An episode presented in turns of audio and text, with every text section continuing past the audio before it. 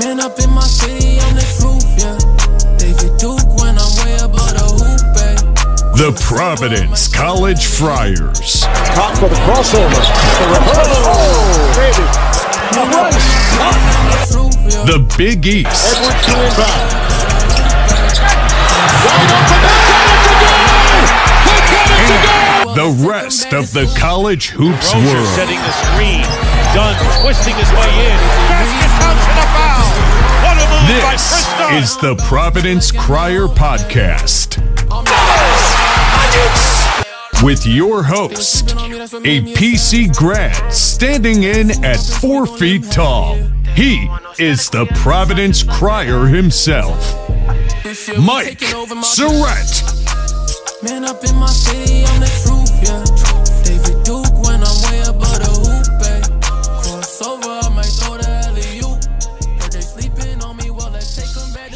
Welcome, everybody, to another episode of the Providence Crier podcast.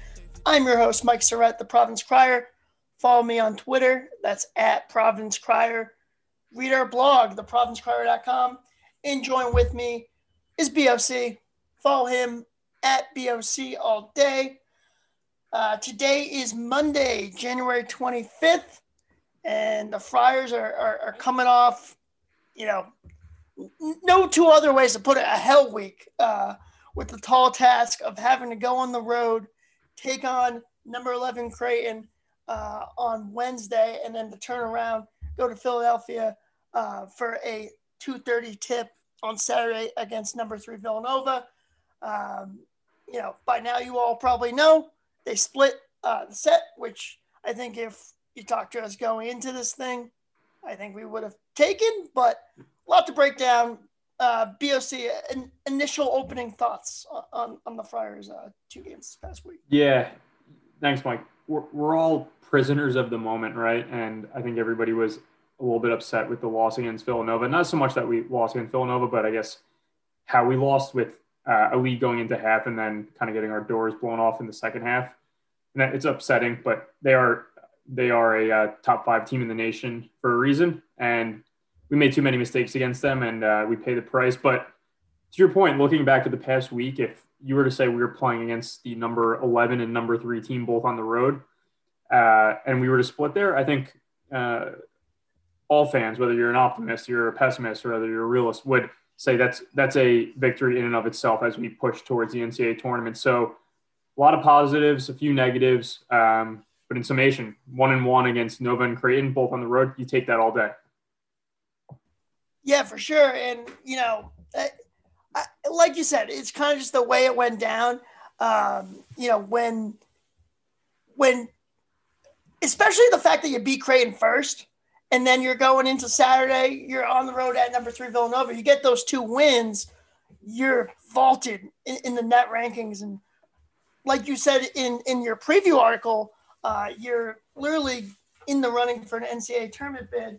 And, um, you know, and to have have the way they played the first half, where they kind of played a slow, grinded out game, which would have been probably the recipe that you would have wanted against Villanova.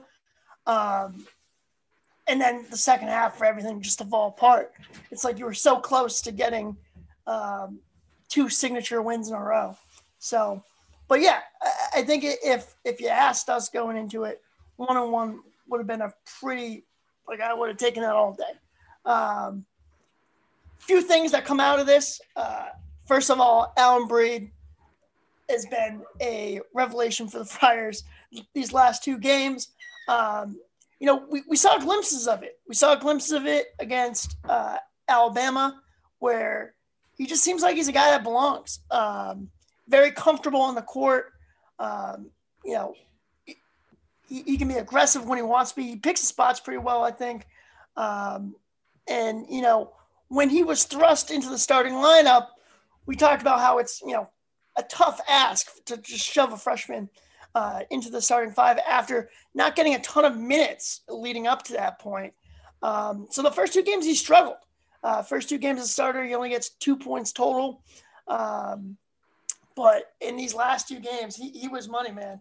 15 points uh, against Creighton and 18 against Villanova. Also crash the glass which I know you like. Yeah, I mean, not only did he put up numbers against Creighton and Villanova, two of the best teams in the Big East, he also did it against two of the best point guards in the Big East, and Zegarowski and Gillespie. And the thing that I, I love about him, besides the fact that he always seems composed on the court, is he takes it to those guys. Like there's no um, phrasing, there's no deference because of their because of their titles as Big East preseason player of the year or first team All Big East from pre- previous seasons. He was taking it to Zegarowski and Gillespie, and I, you love to see that. You need guys who want to attack because we have too many passive players who don't want to take that shot on our team. So it's nice to see somebody, even though they're a freshman, take control. And um, he's doing everything really well. Like you talk about his rebounds 11 rebounds against Nova, six rebounds against Creighton. And he had seven assists total in those two games combined, which isn't all that great, but he only had two turnovers.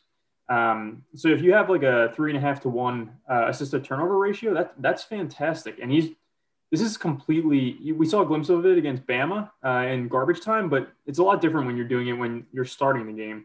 For sure. And for him to do this um, against two teams that are potentially Final Four type teams, it's it's a it's a revelation, and I think that's why I'm not too upset about the split with Creighton and Villanova because one of the big takeaways on a positive side is the emergence of Breed, and I think we need to carry that forward in the rest of our games. Yeah, for sure. Um, you know, kind of alluding to what you were saying, he gets the line, line for eight free throw attempts against Creighton, um, and then against Villanova, um, he got to the line. Let me see here uh, for seven free throw attempts. So that's 15 free throw attempts uh, in two games for the freshman. Um, yeah, like you said, he was awesome. And the tough part about it is, you know, you get that nice surprising boost from Breed. Unfortunately, your star player David Duke is in a bit of a funk right now. Um, he was he was really bad in the Nova game, and I'm sure he would admit that. Um, he, he was just all, all, over the place, really trying to force the action. Um, he had uh, six turnovers in the game. Couple that with five against Creighton, um, that's just way too high. And then you know it it seemed like, especially against Villanova, uh, Creighton. I didn't think he forced it too too much. Um, maybe that had to do with the fact that we were winning pretty much the, we were winning the entire game, uh, I believe. Um, but uh, in the Nova game, it just seemed like he, he was just forcing it way too hard. Yeah, the um, you look at it, you look at his numbers the past three games. You focus on Nova and Creighton, but even you look at Marquette. So Nova four of 17, one of six from three. Creighton five of 19, Marquette five of 18. So he's not only not producing, um, but he's really inefficient at doing so. Um, and I think the problem is, and you know, Cooley's teams always Cooley's teams always start to peak in February or so. This team needs to find its identity. Um, and in the beginning of the season, it was just the Duke and Watson show, and you had to lean on them, and you had to lean on them. And if they didn't produce, we were screwed. That's not really the case anymore. Um, at least the past couple games, Breed has come on, as we've talked about. Nichols is starting to emerge as a surprising offensive option. Even though he makes a lot of boneheaded plays, he he is doing well offensively. Duke needs to realize, like, even though he has all the accolades in the preseason, just let the game come to you, man. Like, take your time and realize uh, passing the ball to an open player is probably a better better uh, option than chucking up a contested contested three. We don't need him to do everything, and once he realizes that, um, the team will just be better off because we are starting to see some offensive weapons emerge aside from just Duke and Watson. Yeah, for sure. And I mean, you, you got to give Duke a time, like, you got to give him some credit, though. I mean, in the Creighton game, although he didn't have a great game, we forget he did have that big three, um, mm-hmm. uh, that bank shot three. Maybe it was a little lucky. Claims he called bank, but uh, you know, so we did have that. I mean, like these two games were a total loss, but yeah, I mean, it's just just let the game come to you, um, and don't try and force things, and we'll be okay. And you know, you brought up Nichols. Uh, yeah, Nichols is raw, and you see a lot of silly mistakes, and just like, oh my god, what was this guy doing? But at the same time, he he is giving you a spark offensively, and I think defensively, you know I kind of always get like a little nervous when a guy starts driving driving to the hole against him because you know, like he may commit a silly foul and one, blah blah blah. But I, I think defensively too, he's been solid enough. Um, his length does impact, you know, passing lanes. Um, uh, he hasn't been that great of a shot blocker, but but I think his length does impact uh, on the defensive end for sure. And an interesting note about Nichols in the Villanova game, Nichols picks up his fourth foul with 13 minutes to play. And the score is uh, Villanova 39, Providence 38. Oh, God. So they sit him on the bench, and, and then Nova went off. So, uh, but that's like that's the that's the issue though. It's like it's not as if behind Nichols there's nobody. They have right. they have Gantt, who's a top was a top 75 recruit. He's a sophomore. They have Horchler, who is a grad transfer. These guys, even Monroe to a certain extent, they should Cooley and the staff should have these guys ready to play in a pinch. And for one guy to get in foul trouble in the front court, who wasn't even realistically an option at the beginning of the season, that's not a good sign. It just shows that the team isn't ready and isn't as deep. And um, we'll, we'll, talk about this in a little bit, but it seems like we're getting some more clarity on the rotation, uh, especially when Bynum gets a bit healthier. But that's a, that's an interesting stat with Nichols. Um, he makes a lot of silly plays. You call them like raw plays, which uh, will leave you scratching your head. But he has been a revelation on the offensive end, and uh, I think will continue to be so. Yeah, for sure. Um, and I believe he got he got like those two fouls like pretty quickly too. They got him to four. I believe he had two and a half. Yeah. Um, and so, yeah, I mean that was tough, but um, but yeah, I mean he's emerged, Breed's emerged, so you definitely like what you see there. Um, one other thing I'll say, I, I do think the Friars have kind of found their def- defensive identity again, though, which is huge.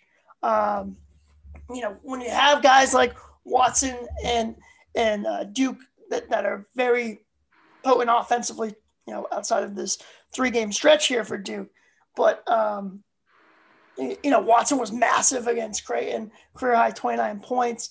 He struggles against Villanova, um, which I was surprised by. I, I thought he he would have um, eaten JRE alive, but it, it was the other way. He he got in his head early, and Nate was just talk about another guy that was forcing things around the rim.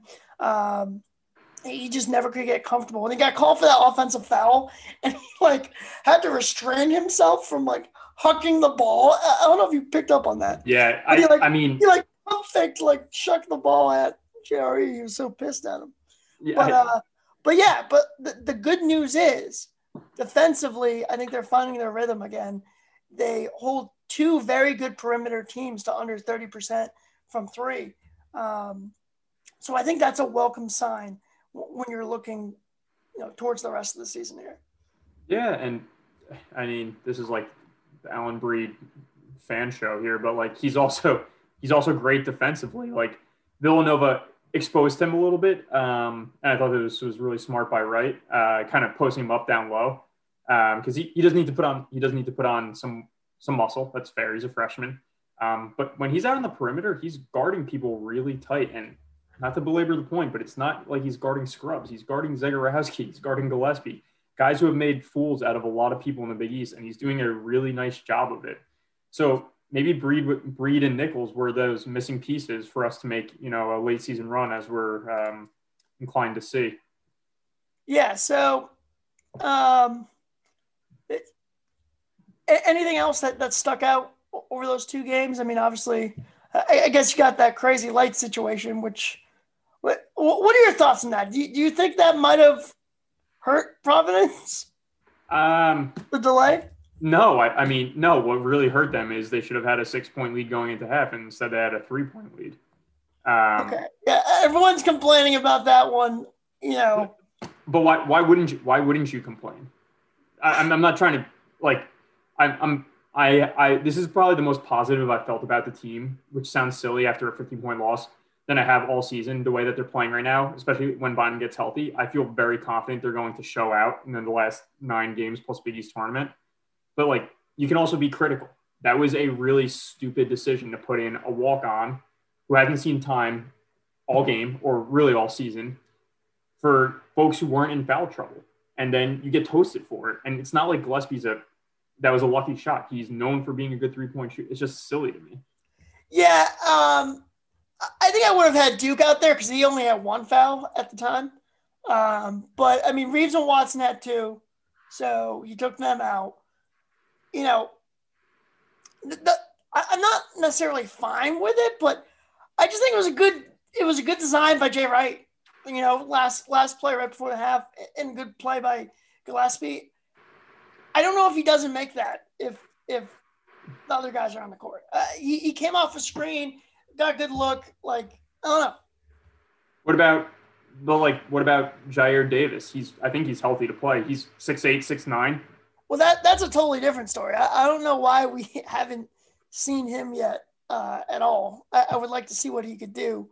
Um, you know, obviously you might not throw him in there against Creighton and Villanova not playing all year, but um, at some point we got to see what what we have in Davis. Um, so so so that's frustrating. So yeah, I mean that, that that's a separate point, but I don't know. I just felt like if you think that lost them the game, eh, no. No, I don't. I don't. I don't think it did. But like, it did give them momentum going into half.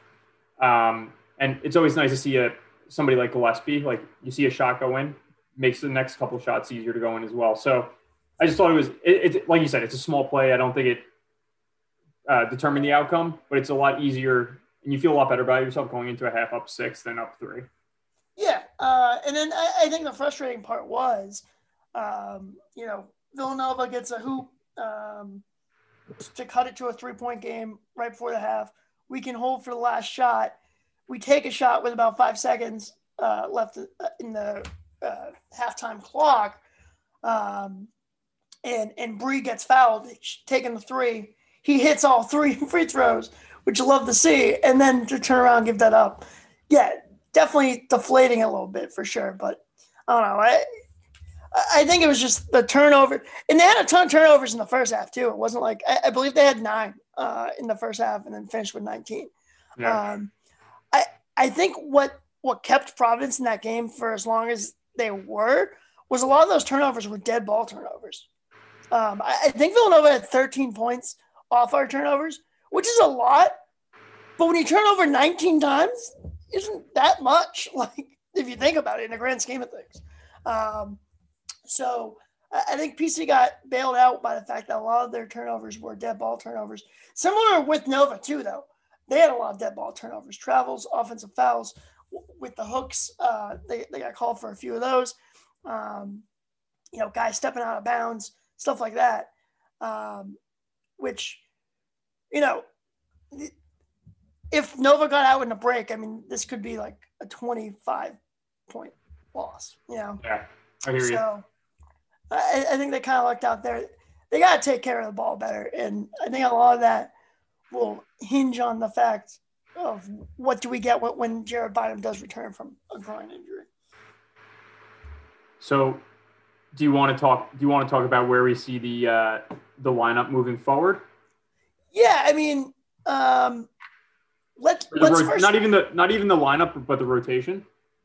Yeah, um, let's get to that. But first, let's get a word from our sponsor, Anchor, and then we'll be back to talk. Uh, you know, the, the the schedule going forward here in the last nine games of the season, um, where we see you know what, what we think uh, the team will be able to do over those nine games, and then we'll talk you know the rotation as well um, as Bynum's return should be on the horizon here. So let's get a quick word from our sponsors at Anchor. All right, welcome back to the Providence Crier podcast. So, Jared Bynum, um, he's missed the last four games, I want to say. That's yeah, right? three, three or four, something like that. He hasn't played since Creighton, so yeah. Yeah, so the first Creighton uh, game. You know, he gets hurt against Creighton uh, on a play which I thought should have been an offensive foul on Marcus Zegarowski, but that's neither here nor there. Um, his groin, obviously, Breed thrust in the rotation. Didn't work out the first two games, but the last two games have been awesome. Um, but uh, Bynum, I believe he practiced before the Villanova game. I believe he practiced before the Creighton game too. So you know he's close. Um, you know, Cooley's been on the record as saying that he doesn't want to rush it, which is understandable because, you know, you strain the groin and then you try to push yourself too hard, you could lead to a tear, and that would be your season. So, um, but I would have to think if he doesn't return on, on Wednesday against Marquette, um, he's coming back for that Georgetown game. And now you got to kind of think of what the rotation should look like going forward. Um, now, me and you, we floated this idea in our, in our text group. Uh, I think you and I are both totally sold on it, and you wrote about it in your uh, recap of the Villanova game. When Bynum returns, thoughts on a rotation of Bynum at the one, Breed at the two, uh, moving Duke to the three, and then going Nichols and, and Watson, uh, and then having AJ come off the bench. Um, I think it's good for a few reasons. One, you've seen Breed's ability to attack the basket, uh, and the way he's played, like he's earned to stay in the line for sure. Um, and that's something. And I think it gives you a little bit better defensively. You know, Reeves, his defense. He, he's not been known for his defense. I'll say he's a better defender than people give him credit for. I think, but having said that, I do think Breed is a better perimeter defender. Um, and I, I think you're going to help Reeves out. Like, honestly, like, I think if you had him come off the bench as a six man, as like a spark plug scorer off the bench, maybe that gets him back into his rhythm. Um, I feel like he gets all these minutes and he's just comfortable with all these minutes. And it's like, okay, I'll get mine like occasionally if he had more of a sense of urgency, okay, I have less minutes to go out and do what I do, um, but I'm still getting good enough minutes where I can still get into a rhythm in the game. I think that could maybe fix uh, his offensive woes that have lasted, you know, a year plus now. Yeah, I um, I'm all on board. I think, regardless of um, regardless of whenever Bynum comes back, when he does come back, just because he's healthy doesn't mean you have to put Breed on the bench. You can play them both together uh, in the starting lineup. It'll make the offense flow more efficiently. The ball will the ball won't stick to people. It'll be a quicker, fast-paced offense, which will help. Uh, which will definitely help out Duke. Um, and you know, more importantly, Breed has earned the right to start. Um, the past two games, Reeves has totaled seven points, and uh, you know, maybe we're just due to his recruiting ranking we all expect a lot more from him. Um, and then when you see him hit clutch shot after clutch shot, you're like, oh, why can't he do this all the time?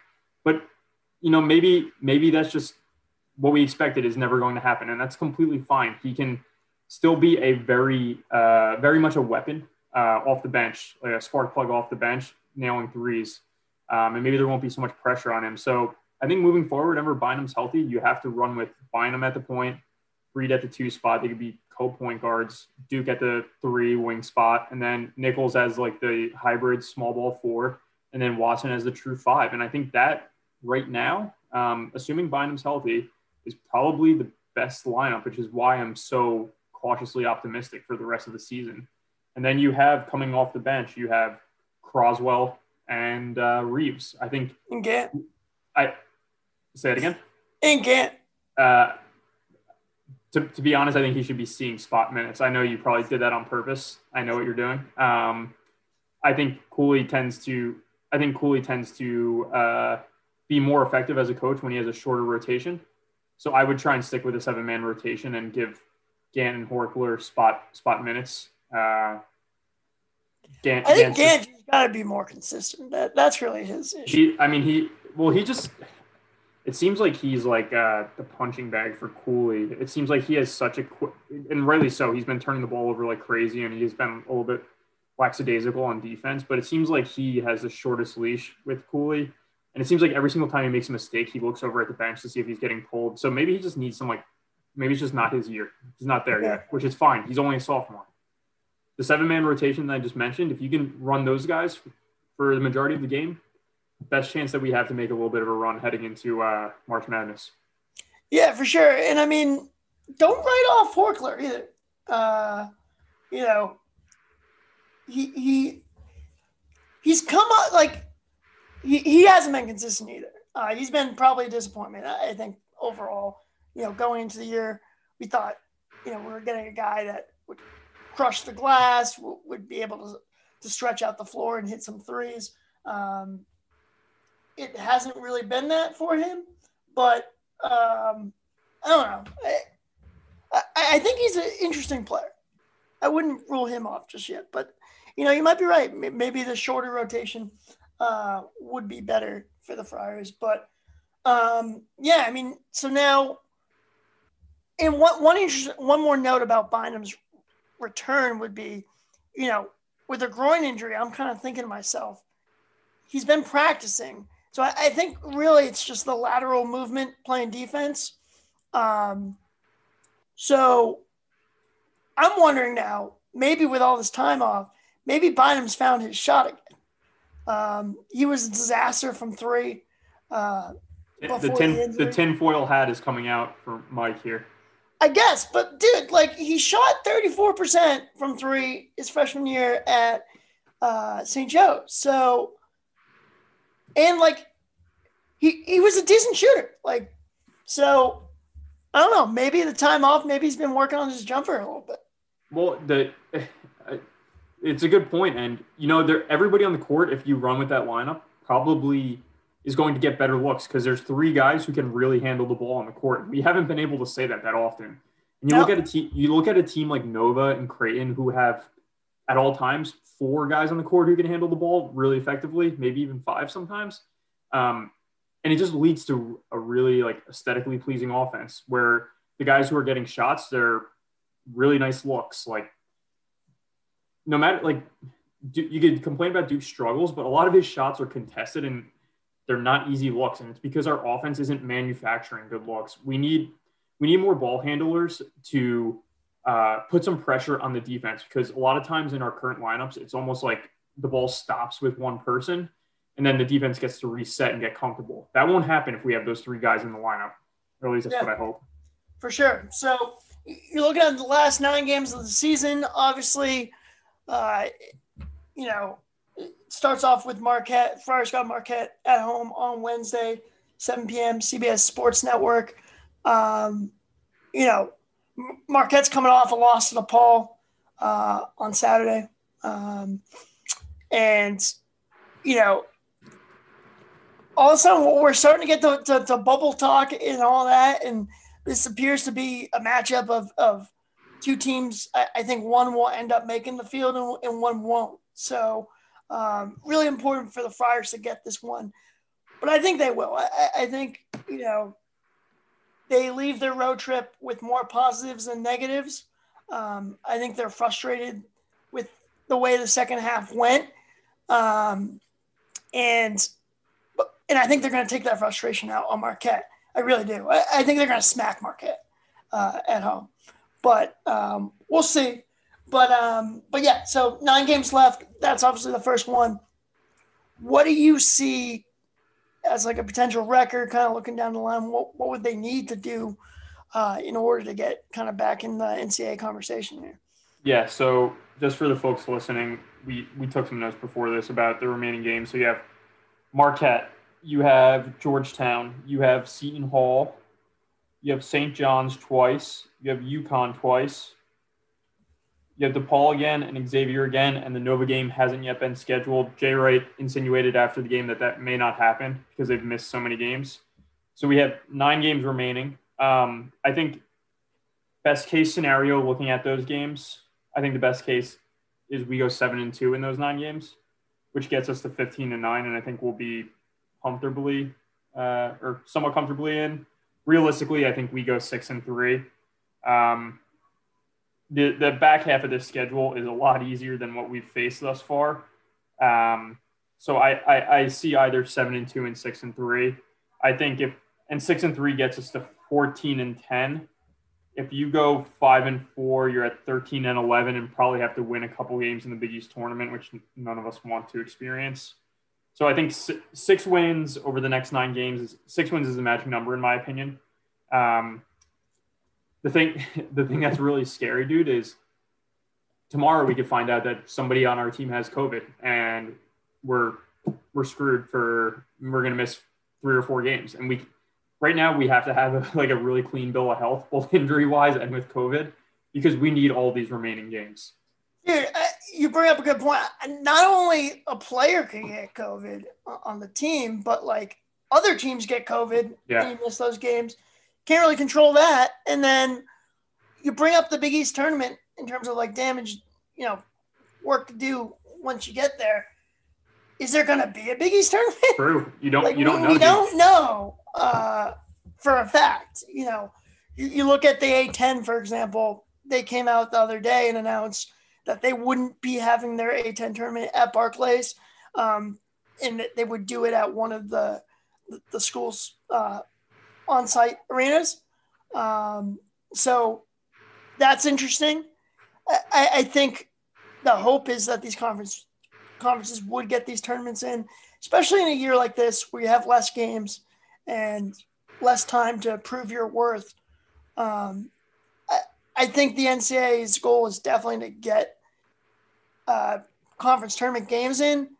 At the same time, their biggest goal is to get the March Madness in. So, so you kind of got to think about that. And unfortunately, you know, Providence puts themselves in a hole again. Um, you know, but by by by the start of the season that they've had, and while yes, they have a lot of road games down the stretch here. Um, they certainly have teams on there. I think they can beat. Obviously, I think they'll beat Marquette. I think they'll go to Georgetown and win. Um, you would think they would have to sweep St. John's. That's a scary team to me, just because of you know we split with them last year, right? Um, we've struggled against Mike Anderson style uh, teams in the past. You look at that NIT game where he came in uh, with his Arkansas team his last year at Arkansas and smoked us. Um, and they got an interesting team. They got a lot of dudes. Uh, they don't play D, but they're very up and down. Um, I don't know. So if you're the, looking, so when that I that scares me. So when I said seven and two, this is how I broke it out. Right. Um, Imagine there has to be some sweeps here. Yeah. So we beat Marquette. We beat Georgetown. We lose we lose to Seton Hall, which is two and one. We beat St. John's three and one. We lose. We we split with UConn, so we go three and two, and then four and two. We beat DePaul five and two. Beat Xavier six and two, and then the second win against St. John, so seven and two. Realistically, I think we dropped one of those. Um, I don't know who it would be. Uh, maybe one against St. John to get to six and three, but I I I, I could see six and three being realistic and seven and two not completely unrealistic. Oh, so they technically have ten games left. It's just the Villanova games a little. Well, yeah, they, I, I was assuming because Jay Wright said after the game that he doesn't know if they're going to be able to yeah. reschedule that. So I was just looking at the schedule of what we have now, and there's nine games. If we do get Villanova, um, it'll be at our place, and it'll be towards the back, obviously the end of the regular season. So there's potential for 10 games. Right now, we have nine on the schedule.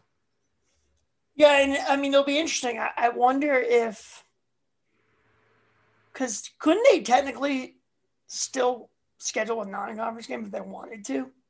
I don't know. Yeah, I mean, it's interesting. Like, I, I think six and three is doable for sure. Um, but I mean, these games are never easy, man. no.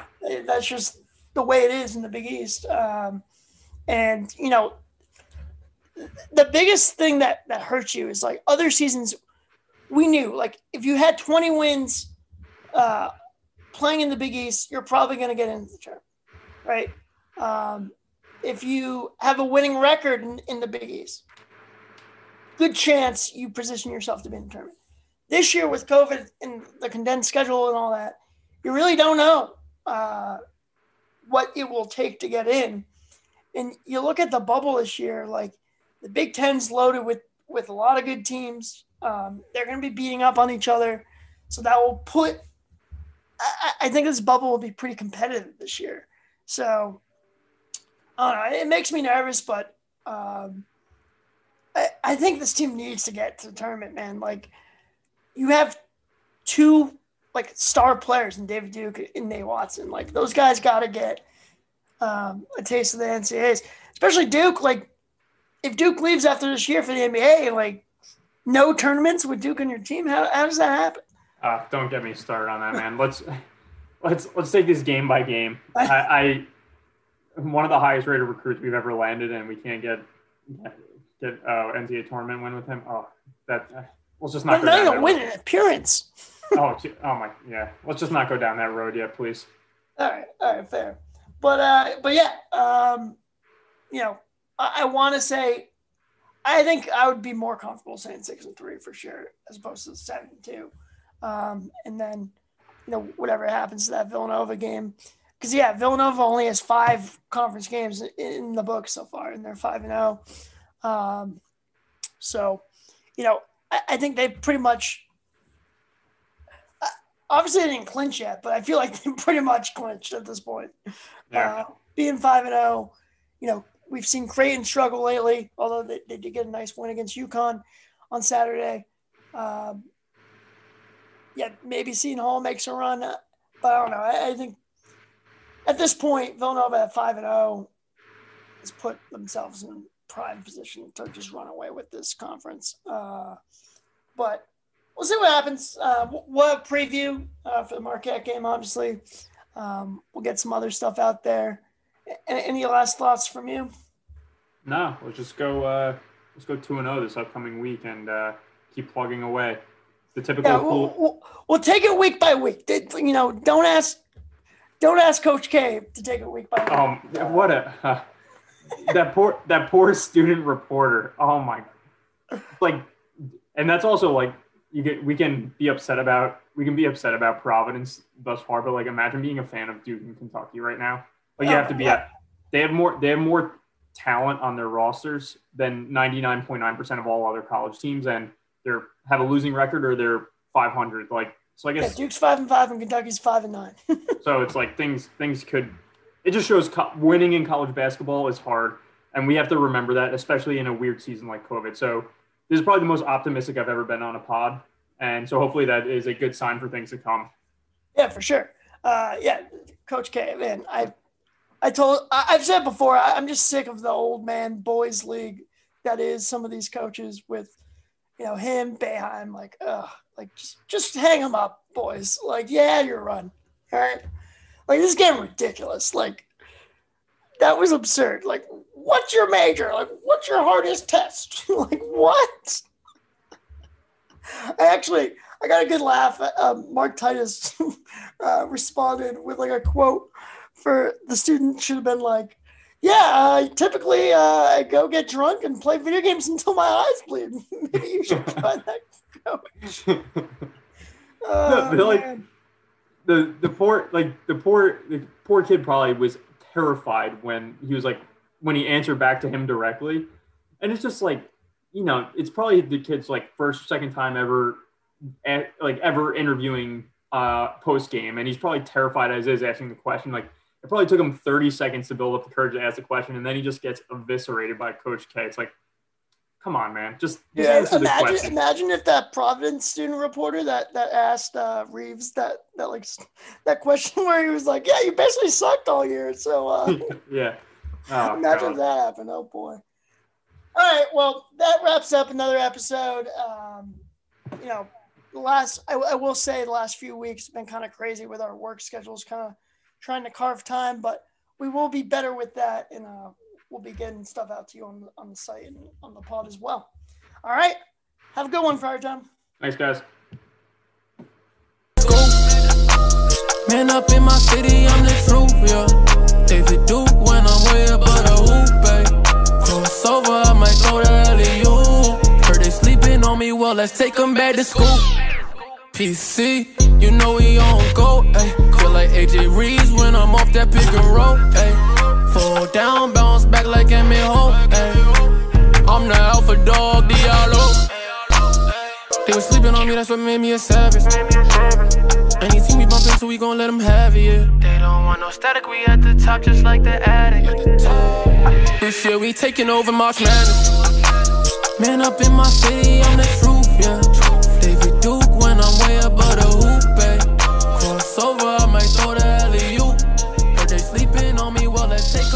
School. Man up in my city, I'm the.